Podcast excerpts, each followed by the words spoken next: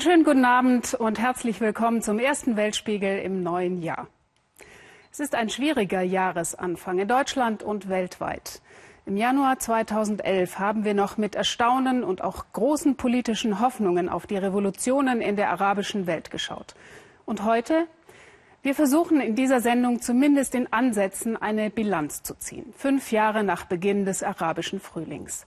Seine Folgen reichen inzwischen tief nach Europa hinein. Seit diesem Freitag beteiligt sich auch die deutsche Bundeswehr an Aufklärungsflügen über syrischem Bürgerkriegsgebiet. Und wie sieht's am Boden aus? Volker Schwenk hat sich im Norden Syriens auf den Weg gemacht, von Haul an der irakischen bis nach Kobani an der türkischen Grenze. Ashab Yurid, der alte Schlachtruf des arabischen Frühlings. Das Volk will. In diesem Fall nicht den Sturz des Regimes, sondern nur ganz banal nach Hause.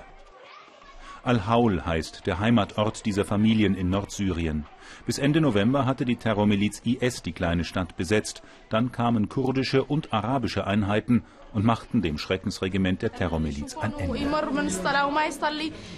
Wenn jemand zur Gebetszeit nicht in die Moschee ging, dann haben sie ihn ausgepeitscht. Einem kleinen Mädchen, das etwas gestohlen hatte, haben sie die Hände abgeschnitten. Haul, ihr Heimatort, ist befreit. Aber zurück in ihre Häuser dürfen die Leute nicht. Sie sind in einer Schule im Nachbardorf ein paar Kilometer entfernt untergebracht und müssen warten. Die Kinder spielen Murmeln, aber die Erwachsenen werden zunehmend ungeduldig. So hatten sie sich ihre Befreiung nicht vorgestellt. Haul ist eine Geisterstadt. Oder besser, militärisches Sperrgebiet. In den Häusern seien noch Sprengfallen, sagen die Befreier. Sie betrachten Haul jetzt als ihre Basis. Die Zeichen des IS sind noch überall präsent. Der Mann mit dem gelben Abzeichen der Kurdenmiliz ist Araber. Gemeinsam befreiten Kurden und arabische Kämpfer die Stadt, gemeinsam bemannen sie den Checkpoint, etliche Kilometer hinter der Front. Es gab ein paar Kämpfe in letzter Zeit. Die Situation ändert sich dauernd. Vor einer Woche haben die IS-Leute versucht, sich im Nebel rüberzuschleichen, aber unsere Leute waren auf der Hut. Die Einnahme von Haul ist ein Erfolg in der jungen Geschichte der sogenannten demokratischen Kräfte Syriens, etwa 30.000 Kämpfer, Kurden und Araber. Hier im Norden des Landes grenzen kurdische und arabische Siedlungsgebiete aneinander. Beide Volksgruppen begegnen sich oft mit Misstrauen, seit der IS in arabischen Orten Unterstützer fand. Doch je grausamer die Extremisten wüteten, desto mehr Araber wandten sich ab. Einige haben versucht, einen Keil zwischen uns zu treiben, sagt Hassan, selbst Araber. Der IS hat damit angefangen, Kurden und Araber auseinanderzubringen. Aber wir sind alle Brüder. Die Terrormiliz IS ist der Hauptgegner der demokratischen Kräfte Syriens, sagt ihr Sprecher. Mit dem Assad-Regime sei man nicht einverstanden, bekämpfen werde man es aber nicht. Die internationale Gemeinschaft hat zu Verhandlungen zwischen der Opposition und dem Regime aufgerufen. Wir haben einen politischen Vertreter in dieser Verhandlungsdelegation und wir werden die Ergebnisse der Gespräche mit dem Regime akzeptieren. Der Kampf gegen den IS verdrängt im Norden den Kampf gegen das Regime. Auf dem Weg nach Kobane sieht man auch, warum. Die Orte hier hat der Krieg gegen die Terrormiliz IS verwüstet.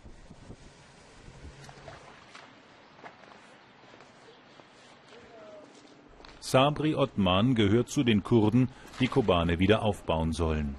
Von über 10.000 Häusern wurden fast 3.000 komplett zerstört. Der Wiederaufbau der Stadt ist eine Herkulesaufgabe, vor allem weil bereits etwa 35.000 Menschen hier leben. Der Bau einer zweiten Bäckerei geht gerade wieder ein bisschen voran. Zwei Monate stand hier alles still. Die Türkei lässt nichts über die Grenze. Früher durften wir wenigstens noch ein bisschen Zement und Stahl importieren, aber seit zwei Monaten geht gar nichts mehr.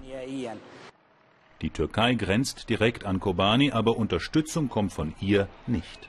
Baustoffe, Medikamente, nichts darf eingeführt werden. Hilfsorganisationen beklagen, Lieferungen würden bewusst behindert.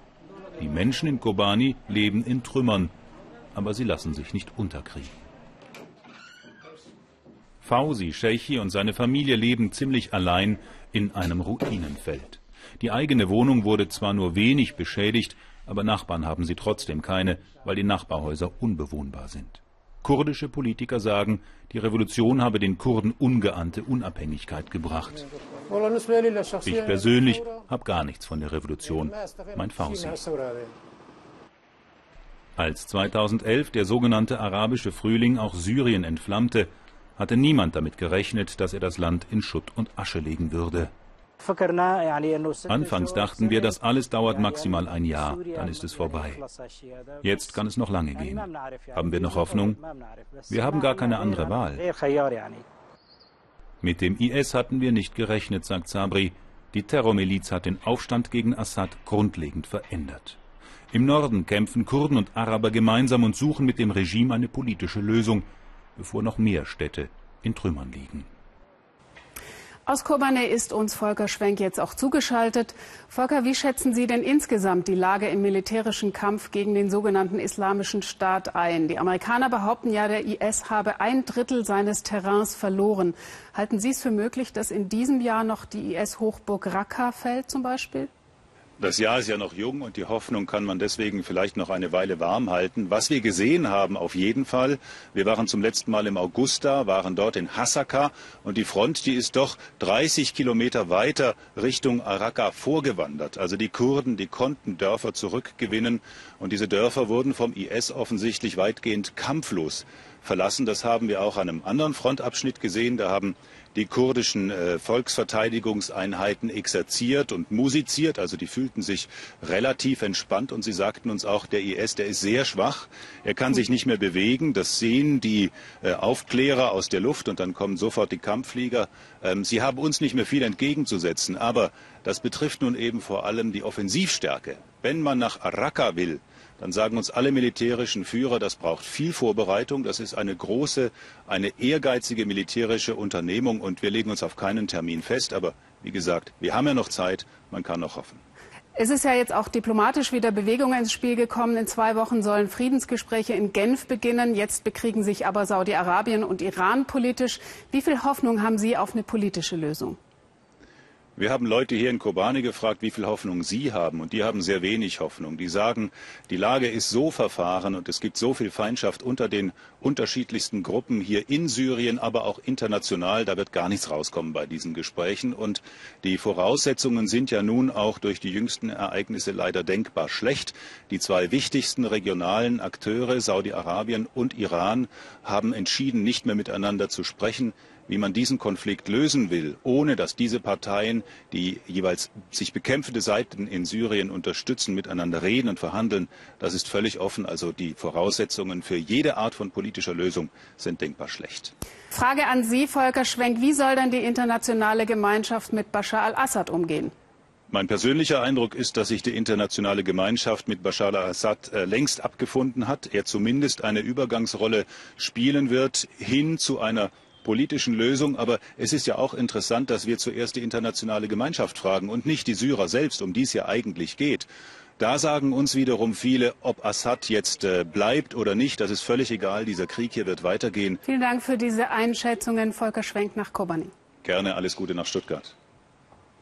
Ja, und das Gespräch haben wir kurz vor der Sendung aufgezeichnet. Auch wenn wir jetzt viel Negatives gehört haben. Demokratisch hat der Aufstand gegen den syrischen Diktator begonnen und diese Bewegung ist nicht völlig tot. In den sozialen Netzwerken stoßen wir immer wieder auf Nachrichten aus einem ungewöhnlichen Ort des Widerstands. Kurz nach Neujahr gab es dieses Foto hier. Die Welt erwartet ein glückliches neues Jahr, Syrien erwartet mehr Todesopfer. Trotzdem frohes Neues, Gruß aus Kafranbel. Galgenhumor auch im fünften Jahr des Bürgerkriegs. Aber wer steckt dahinter? Esther Saoub hat mit den Aktivisten in Kafranbel Kontakt aufgenommen und dabei entstand eine ungewöhnliche Art der Zusammenarbeit. Der Kontakt zu dem Syrer Mahmoud Attamar ist zufällig entstanden und vielleicht genau deshalb vertrauenswürdig. Angefangen hat es mit ein paar bunten Steinen. 2007 findet der deutsche Händler Werner Kruck auf eBay ein Mosaik aus Syrien.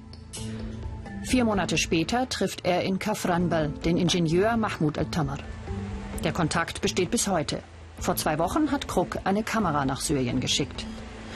Mahmoud will für uns journalistisch arbeiten.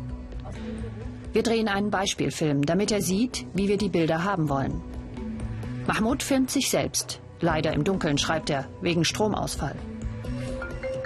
Er erzählt vom Alltag in Kafranbel, von seinen Kindern und Verwandten.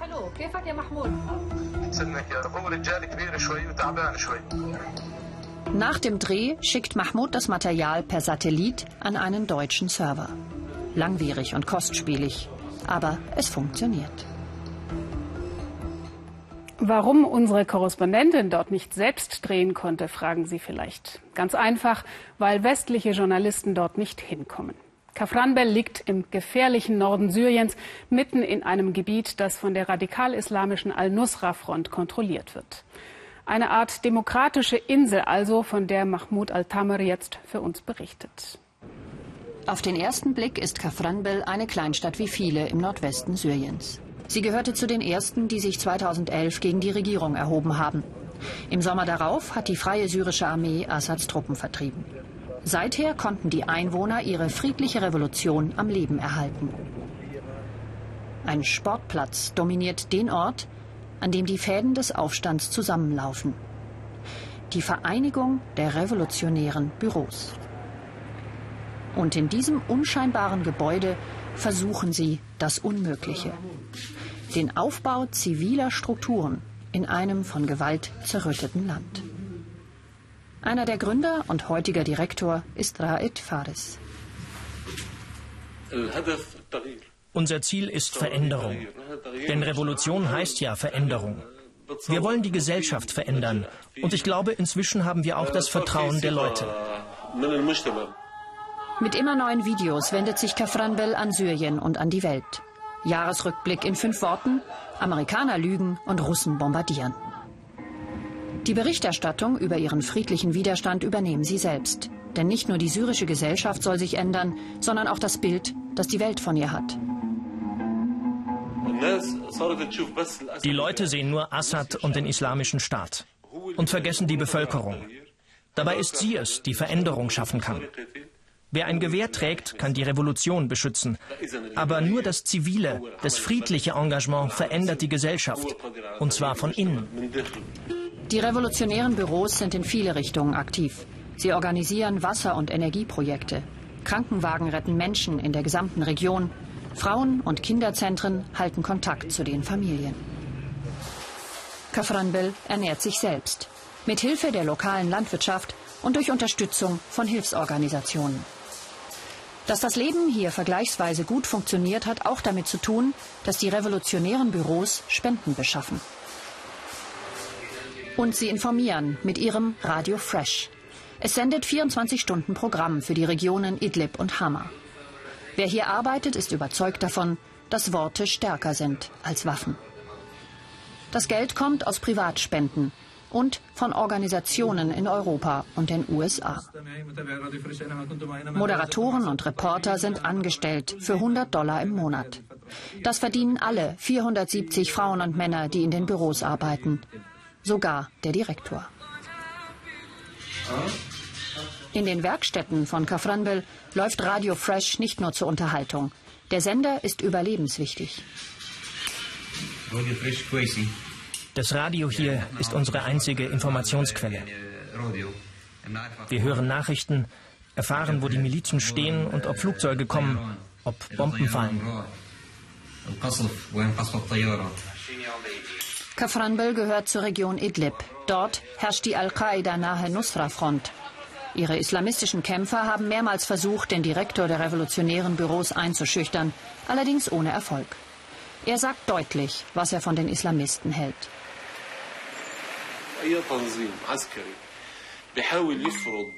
Eine bewaffnete Gruppe, die versucht, der Bevölkerung ihre Herrschaft aufzuzwingen, unterscheidet sich in nichts von der Ideologie der Regierung Assad.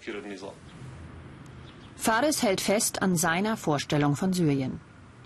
Er unterstützt den Aufbau einer unabhängigen Justiz jenseits der Scharia-Gerichte der Islamisten.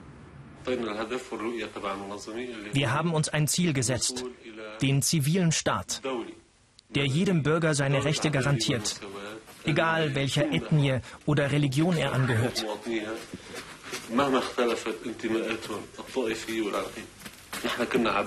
Wir haben hier wie Sklaven gearbeitet, auf der Farm der Familie Assad. Aber unser Traum ist es, zu leben wie alle anderen Gesellschaften auch, die ihre Würde haben, Freiheit und die Möglichkeit, ihre Regierung selbst zu wählen. Eigentlich träume ich einfach nur davon, Mensch zu sein. Den Aktivisten aus Kafranbel geht es aber nicht nur um sich selbst. Jetzt haben sie wieder ein Foto veröffentlicht, diesmal mit der Bitte, helft der Stadt Madaya, zwingt Assad, sie endlich freizugeben. Die Bilder aus Madaya, einer belagerten Stadt unweit von Damaskus, erschüttern seit ein paar Tagen die ganze Welt. Wasser mit Gewürzen drin, Gras und Blätter, mehr gibt es in Madaya kaum zu essen. Ausgemergelte, hungrige Kleinkinder, offenbar mehr als 20 Hungertote. Seit Monaten ist die Stadt von Regierungstruppen eingekesselt. 40.000 Menschen als Unterpfand von Assads Armee und der libanesischen Hisbollah. Seit Wochen versuchen Rotes Kreuz und die UN einen Hilfstransport mit Lebensmitteln in den Ort zu bekommen, bislang vergeblich. In Damaskus bin ich jetzt via Skype mit Pavel Krzyzek verbunden, dem Sprecher des Internationalen Roten Kreuzes dort. Herr Krzyzek, wir sind geschockt von den Bildern aus dem belagerten Madaya. Menschen, die kurz vor dem Hungertod stehen und fast nichts zu essen haben als Hunde, Katzen oder Grassuppe. Kann das Rote Kreuz jetzt Hilfe liefern? Uh, wir sind mitten in den Vorbereitungen. Wir sind vorsichtig optimistisch, dass wir unsere humanitäre Hilfe morgen ausliefern können, also am Montag. Mehrere Orte werden belagert, sowohl von der Regierung als auch von Rebellenseite. Im Oktober sah es noch nach Fortschritten aus. Es gab einzelne lokale Waffenstillstände. Warum ist es jetzt so schwierig? Wir bieten hier ausdrücklich neutrale humanitäre Hilfe an. Aber die Einzelheiten müssen die Kriegsparteien miteinander aushandeln. Es ist nie leicht, aber das ist der einzige Weg, den Menschen in diesen Städten zu helfen.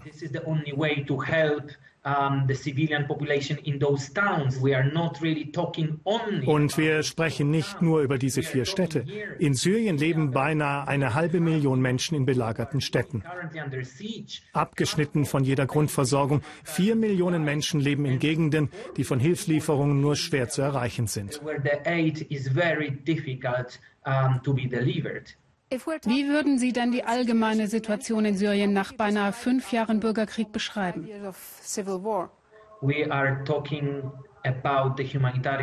Wir sprechen von einer menschlichen Tragödie von nicht dagewesenem Ausmaß. Um ein paar Beispiele zu nennen, von den 18 Millionen Menschen, die in Syrien derzeit leben, brauchen 12 Millionen Menschen dringend humanitäre Hilfe.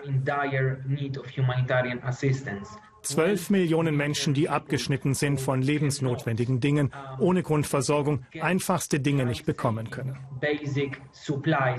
Wir reden über die zerstörte Infrastruktur, über die nicht existierende medizinische Versorgung. Alles liegt in Trümmern.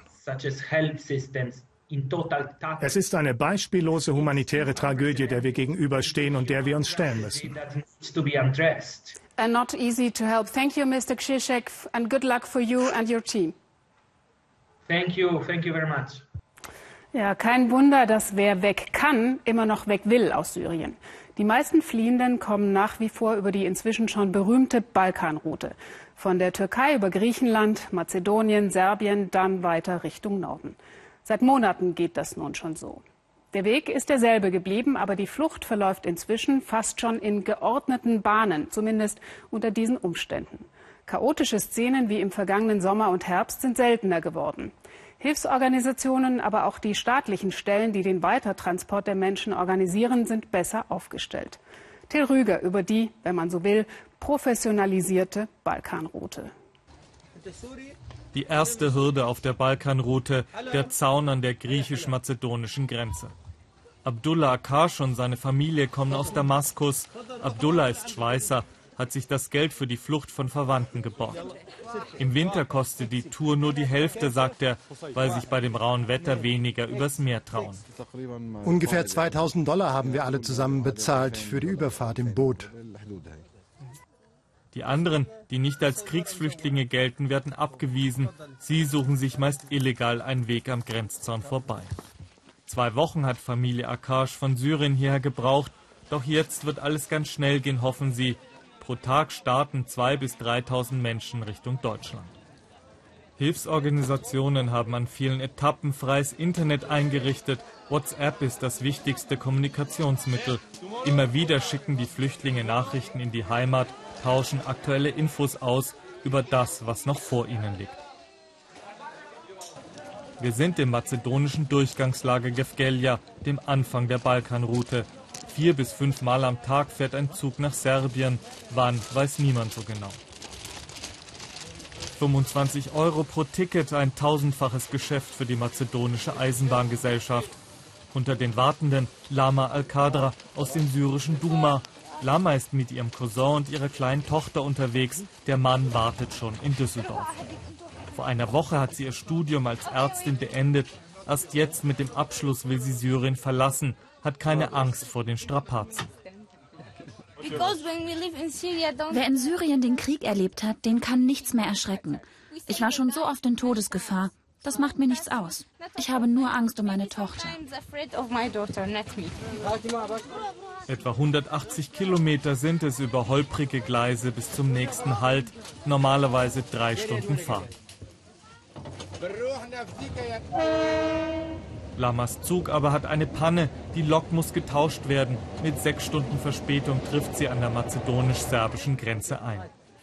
An fast allen Stationen der Balkanroute stellen Helfer inzwischen unentgeltlich warmes Essen bereit. Wegen der Verspätung übernachten die meisten Flüchtlinge diesmal in einem der beheizten Zelte. Die gibt es inzwischen auf jeder Teiletappe. Lama aber will weiter. Von ihrem Mann, der im September hier durchkam, weiß sie, das nächste Übergangslager ist nur knappe 900 Meter entfernt. Am Morgen ist die Balkanroute dann weiß. Im Grenzort Preschewo müssen die Menschen die längste Strecke zu Fuß zurücklegen. Vom Übergangslager sind es an die acht Kilometer bis ins zentrale serbische Flüchtlingslager. Hier gibt es die ersten Kontrollen auf Waffen. Alle Flüchtlinge müssen durch einen Metalldetektor. Mittendrin treffen wir Amar und seinen 16-jährigen Bruder Abdul Salam. Die beiden kommen aus der IS-Hochburg der Rezor im Osten von Syrien. Als der IS sie für den Kampf rekrutieren will, beschließen sie zu fliehen. Ich will in Deutschland unbedingt weiter studieren und irgendwann einen deutschen Pass bekommen. Für sie und die anderen geht es dann fast 500 Kilometer per Bus quer durch Serbien. 35 Euro verlangen die Busunternehmer.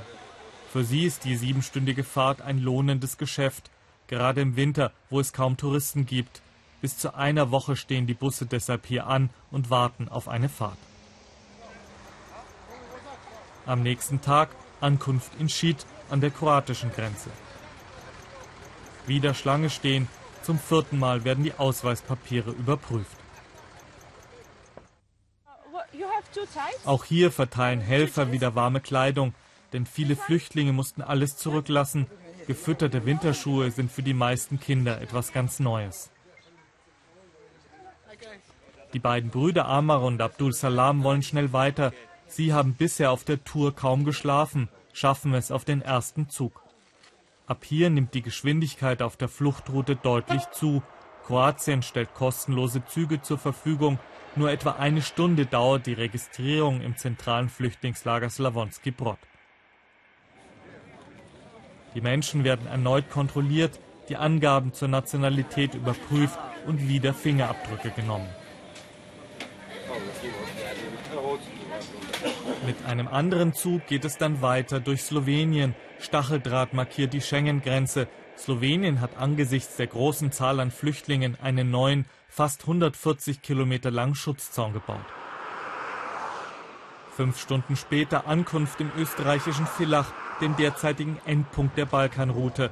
Zwischen zwei und vier Tagen brauchen die meisten für die knapp 1200 Kilometer von Griechenland bis Österreich. Hier treffen wir Sandra Kosseri. Die 22-Jährige hat im Irak eine Schneiderlehre gemacht. Als Kind wurde sie bei einem Luftangriff der Amerikaner schwer verletzt. Jetzt hofft Sandra auf eine neue Chance in Deutschland. Ich bin einfach nur glücklich. Ich bin zwar sehr müde, aber auch sehr froh, endlich dort anzukommen. Mit extra bereitgestellten Bussen des österreichischen Heeres geht es weiter Richtung Deutschland. Für die Menschen auf der Balkanroute das Land ihrer Träume. Und wie sieht es in diesem Europa aus, in dem Sie jetzt ankommen? Terroranschläge, Bombendrohungen, Evakuierung von Bahnhöfen, auch hier. Aber stimmt die gängige Formel, der Terror ist auch bei uns angekommen? Zumindest in Frankreich sagen viele Experten, die Radikalisierung vieler junger Menschen, vor allem der Muslime, ist in erster Linie ein hausgemachtes Problem. Der Terror kommt auch von innen. Eine gescheiterte, bald kaum vorhandene Integrationspolitik, Frust bei der jungen Generation, Rebellion gegen ihre eigenen Eltern, weil die keine Vorbilder darstellen. Diese Phänomene treiben junge Franzosen in die Radikalität, sei es zum islamischen Dschihadismus oder zu den Rechtsextremen. Matthias Wirth. Es ist einer dieser vielen beschaulichen und öffentlichen Parks in Paris. 13. Arrondissement, Spätherbst. Gleich neben den Kindern, die im Sandkasten spielen, ihren Müttern und den Parkwächtern, trainiert eine Gruppe bärtiger Männer den Kampf. Kein simpler Kampfsport, sie trainieren den Krieg. Auch nachts trifft sich die Gruppe. Von französischen Filmemachern heimlich gedrehte Aufnahmen, Dabei zwei junge Männer, einer 24, der andere erst 17. Sie sprechen über ihre Freunde, die nach Syrien gegangen sind. Ja, die sind schon in Syrien. Es gibt Brüder, die mit dem Auto hinfahren werden. Was sagst du? Wann willst du los? Ich weiß es noch nicht, aber ich würde gerne hinfahren. Zwei junge Franzosen haben diese Gruppe ins Leben gerufen. Der eine nennt sich Abu Aissa, ist ein Salafist und schwärmt auch im Internet für den IS. Der zweite nennt sich Abu Abdel Malik, ein früherer Bankräuber von den Antillen, der nun Radikal-Islamist ist und inzwischen in Syrien bei den Truppen des IS kämpft. Hunderte Franzosen sind dort und drohen ihrem früheren Heimatland wie dieser junge Franzose und Dschihadist. Ich habe eine Nachricht für euch, Schweine in Frankreich. Du, François Hollande, ja du, jeder Tropfen Blut, der deinetwegen vergossen wird, wird von uns gerecht. Denn die jungen französischen Muslime und die Soldaten des IS sind bereit. Farad Khosrokawa beschäftigt sich mit dem Weg der Radikalisierung junger Muslime und hat mehrere Bücher darüber geschrieben. Die Verbindung nach Europa ist Syrien. Die Jugendlichen gehen dorthin, um Revolution zu machen. Das zu tun, was sie nicht in Europa machen können. Das steht in direktem Zusammenhang mit der arabischen Krise. Wir erleben zum ersten Mal, dass Europa eng mit dem verbunden ist, was im Mittleren Osten passiert. Und der Islam ist für die Jugendlichen die einzige Form geworden, um sich zu widersetzen. Mehr als 1200 junger muslimischer Franzosen seien in den Heiligen Krieg des IS gezogen, doppelt so viele wie aus Deutschland.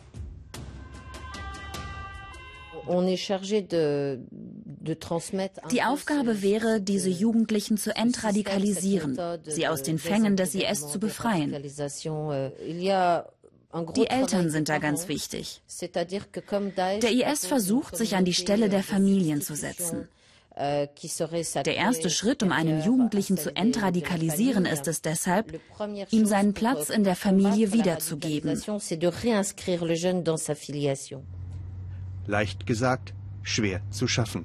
Wieder heimlich gedrehte Aufnahmen wieder in einem Vorort von Paris, in einem dieser nichts und deshalb vielsagenden Hochhäuser. Ihre Eltern und Familien haben sie oft schon weit hinter sich gelassen. Früher fühlte ich mich ganz alleine. Mit den Brüdern hier haben wir uns zusammengerauft und gesagt, wir müssen uns treffen. In ihrer Wohnung viele schwarze IS-Flaggen, IS-Videos und Bücher, bestellt über Facebook bei Brüdern, wie sie sagen, die schon direkt an der Front in Syrien seien. Klar fänden meine Eltern es besser, wenn ich Moderater wäre. Aber für mich gibt es keinen moderaten Islam. Dann sagen sie, guck dir die Muslime in den Cafés an. Und ich sage dann, genau die haben den rechten Weg verlassen. Meine Eltern sind total darauf fixiert. Für sie sind die anderen gute Muslime, weil sie integriert sind und wählen gehen. Und ich eben nur in meinem Fundamentalismus lebe. Es ist die Suche nach Perspektive, nach Bedeutung vor allem, vielleicht Ruhm. Frankreich bietet ihnen nichts, aber auch ihre eigenen Familien verheißen eher Ab statt Aufstieg. Es ist die erste Generation, die den Eindruck hat, dass ihr Leben weniger gut verlaufen wird als das ihrer Eltern. Vorher war der Glaube, das Leben der Kinder werde besser als das der Eltern. Ein Sozialaufstieg war möglich. Inzwischen gibt es nur die Angst vor dem Abstieg. Und dann gibt es das Phänomen der kleinen Weißen. Franzosen, die denken, dass die Araber alles bekommen, alle Sozialleistungen und so weiter und dass die Franzosen der Unterschicht vernachlässigt wurden. Und dann entwickeln sie eine anti-arabische Haltung. Es ist sie, die versucht, das zu nutzen.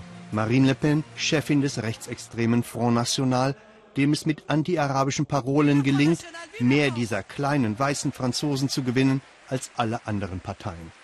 Die Französische Republik ist nicht mehr das, was sie einmal war. Das ist das Problem. Sie schafft es nicht mehr, die Menschen politisch zu integrieren. Wer sich in der Gesellschaft ausgestoßen und nicht mehr sicher fühle, der suche sich eine neue, eine extreme. Zurück in die Länder des einstigen arabischen Frühlings. In Ägypten ist heute zum ersten Mal seit mehr als drei Jahren wieder ein Parlament zusammengetreten. Aber was für eins. Wirkliche Opposition gegenüber Machthaber als Sisi gibt es nicht. Er regiert das Land mit Hilfe von Dekreten und die Parlamentarier dürfen sie nur noch absegnen. Was ist aus den Hoffnungen von vor fünf Jahren am Nil geworden? Aus dem Wunsch nach Demokratie, nach Meinungsfreiheit? Thomas Aders berichtet. Kairo, die laute, abgasgeschwängerte, chaotische Hauptstadt Ägyptens, war für das junge Paar der schönste Ort auf Erden. Hier wollten der Ägypter Ahmed und seine deutsche Verlobte Elian heiraten. Aus ihrem Traum ist ein Albtraum geworden. Genau hier, auf dieser Nilbrücke. Am 19. Dezember versammelten sich ein paar Dutzend Demonstranten, um den Opfern der Revolution zu gedenken. Gewaltlos. Unter ihnen auch der 33-jährige Gefäßchirurg Ahmed Said. Zwei Stunden später wurde er, wie einige andere, verhaftet, wegen Verstoßes gegen das Versammlungsverbot und Störung des öffentlichen Friedens. Dass Ahmed im Gefängnis gefoltert wird, daran besteht für Elian und Ahmeds Schwester Lamia kein Zweifel. In einem Schnellverfahren wurde er zu zwei Jahren Haft verurteilt. Wir versuchen, ähm, Aufmerksamkeit zu erregen auf den Fall. Wir wollen ihn damit schützen und wir wollen, ähm, dass die Strafe gemindert wird, mindestens, oder er freigesprochen wird. Wir wollen aber auch heiraten. Ich möchte ihn besuchen. Ich will ihn endlich sehen. Ich darf ihn nämlich nicht besuchen. Kairo, fünf Jahre nach der Revolution. Der Umbruch in Stocken geraten, die Aufbruchstimmung übergegangen in eine bleierne Zeit. Die Angst vor staatlicher Willkür und brutalen Repressionen ist so verbreitet, dass viele Interviewpartner uns zunächst zusagen, um sich dann verleugnen zu lassen. Nichts geht mehr. Die ehemals glühende Revolutionärin Salma lebt und studiert nicht mehr in Ägypten, sondern in Europa. Nach Kairo kommt sie für ein paar Wochen zurück, um im Deutschen Archäologischen Institut Material für ihre Doktorarbeit zu sammeln. Vor fünf Jahren war sie euphorisch, jetzt ist sie enttäuscht. Die Revolution gibt es nicht mehr. Ich versuche jetzt innerlich zu rebellieren. Ich will mich zuerst mal selbst entwickeln, bevor ich die Gesellschaft und die Realität ändern kann. Um mich zu verändern, will ich mich weiterbilden. Deshalb studiere ich jetzt außerhalb Ägyptens. Dies ist Ägypten. Mit ihrer Werbekampagne über die Schönheit Ägyptens versucht die Regierung, Touristen zu locken und von Anschlägen auf Flugzeuge oder Hotels wie dem in Hogada abzulenken. Aktivisten wollen sich diese Schönfärberei nicht bieten lassen. Das Video des Tourismusministeriums haben sie mit staatlichen Gewaltexzessen konterkariert. Der Unmut am Nil wächst. Doch die meisten tragen ihre Kritik an Präsident Sisi aus Angst anonym vor. This is Egypt. Nur wenige haben den Mut, in die Öffentlichkeit zu gehen, wie Andil, einer der bekanntesten Cartoonisten Ägyptens. Hier zeichnet er den Präsidenten, umgeben von Kalenderblättern mit dem Datum 25. Januar, dem bevorstehenden Jahrestag der Revolution. Sissis endgültiger Kommentar. Nein. Es gibt überall eine große Nervosität vor dem Jahrestag der Revolution am 25. Januar. Es gibt viele, die jetzt wieder nach großen Demonstrationen rufen, weil es so viel Zorn im Lande gibt. Lamia, die Schwester des zu zwei Jahren verurteilten Demonstranten Ahmed Said. Mit einem Video fordern die Aktivisten seine Freilassung. Eine Achterbahnfahrt der Gefühle zwischen Frustration und Weitermachen, zwischen Stop Go. Rechtsstaat und Demokratie gescheitert, nicht nur in Ägypten. Viele fragen sich heute, ob der arabische Frühling nicht insgesamt ein Fehler war. Wir dürfen nichts von dem bereuen, was unser Gewissen und unser Herz uns befohlen haben. Es ist darum gegangen, dieses Land nach vorn zu bringen, weil Ägypten etwas Besseres verdient. Nur weil wir das nicht erreicht haben, heißt es nicht, dass wir falsch lagen. Nun gut, vielleicht sind wir gescheitert. Aber wir können nicht sagen, unsere Revolution war falsch. يمكن فشلنا ولازم نعترف بفشلنا بس ما ينفعش نقول ان الثوره كانت غلط Gedichte baumeln wie am Galgen. Im unabhängigen Verlagshaus Merit werden junge und kritische Schriftsteller gefördert. Zwei Tage vor Silvester verhaftete die Polizei einen Mitarbeiter, angeblich wegen fehlender Buchnummern. Studentin Salma ist hier, um ihre Solidarität auszudrücken. Schwierige Zeiten für die Meinungsfreiheit. Es vergeht keine Woche, ohne dass jemand in einer Polizeistation zu Tode gefoltert wird oder dass jemand verschleppt wird und nicht mehr auftaucht. Ich denke, die Sicherheitskräfte verhalten sich so, weil der Jahrestag der Revolution so kurz bevorsteht. Ich will heute hier sein, um den Verlag zu unterstützen in seinem wichtigen literarischen Kampf. Ich möchte die Leute ermutigen, weiterzumachen. Salma fühlt sich in Ägypten zwar noch zu Hause, aber ihre Kraft, selbst aktiv zu werden, ist kleiner geworden. Ihr Kampf hat sich nun ins Innere verlagert, weg von den Straßen Kairos, wo fast nichts mehr geht. Aber mir bleibt heute der Satz hängen, wir haben die Ziele der Revolution nicht erreicht. Aber falsch war sie deshalb trotzdem nicht. Gut zu hören, dass sich Menschen auch unter schwierigen Bedingungen nicht von ihren Idealen verabschieden. Ich wünsche Ihnen einen schönen Abend hier bei uns im Ersten. Tschüss und auf Wiedersehen.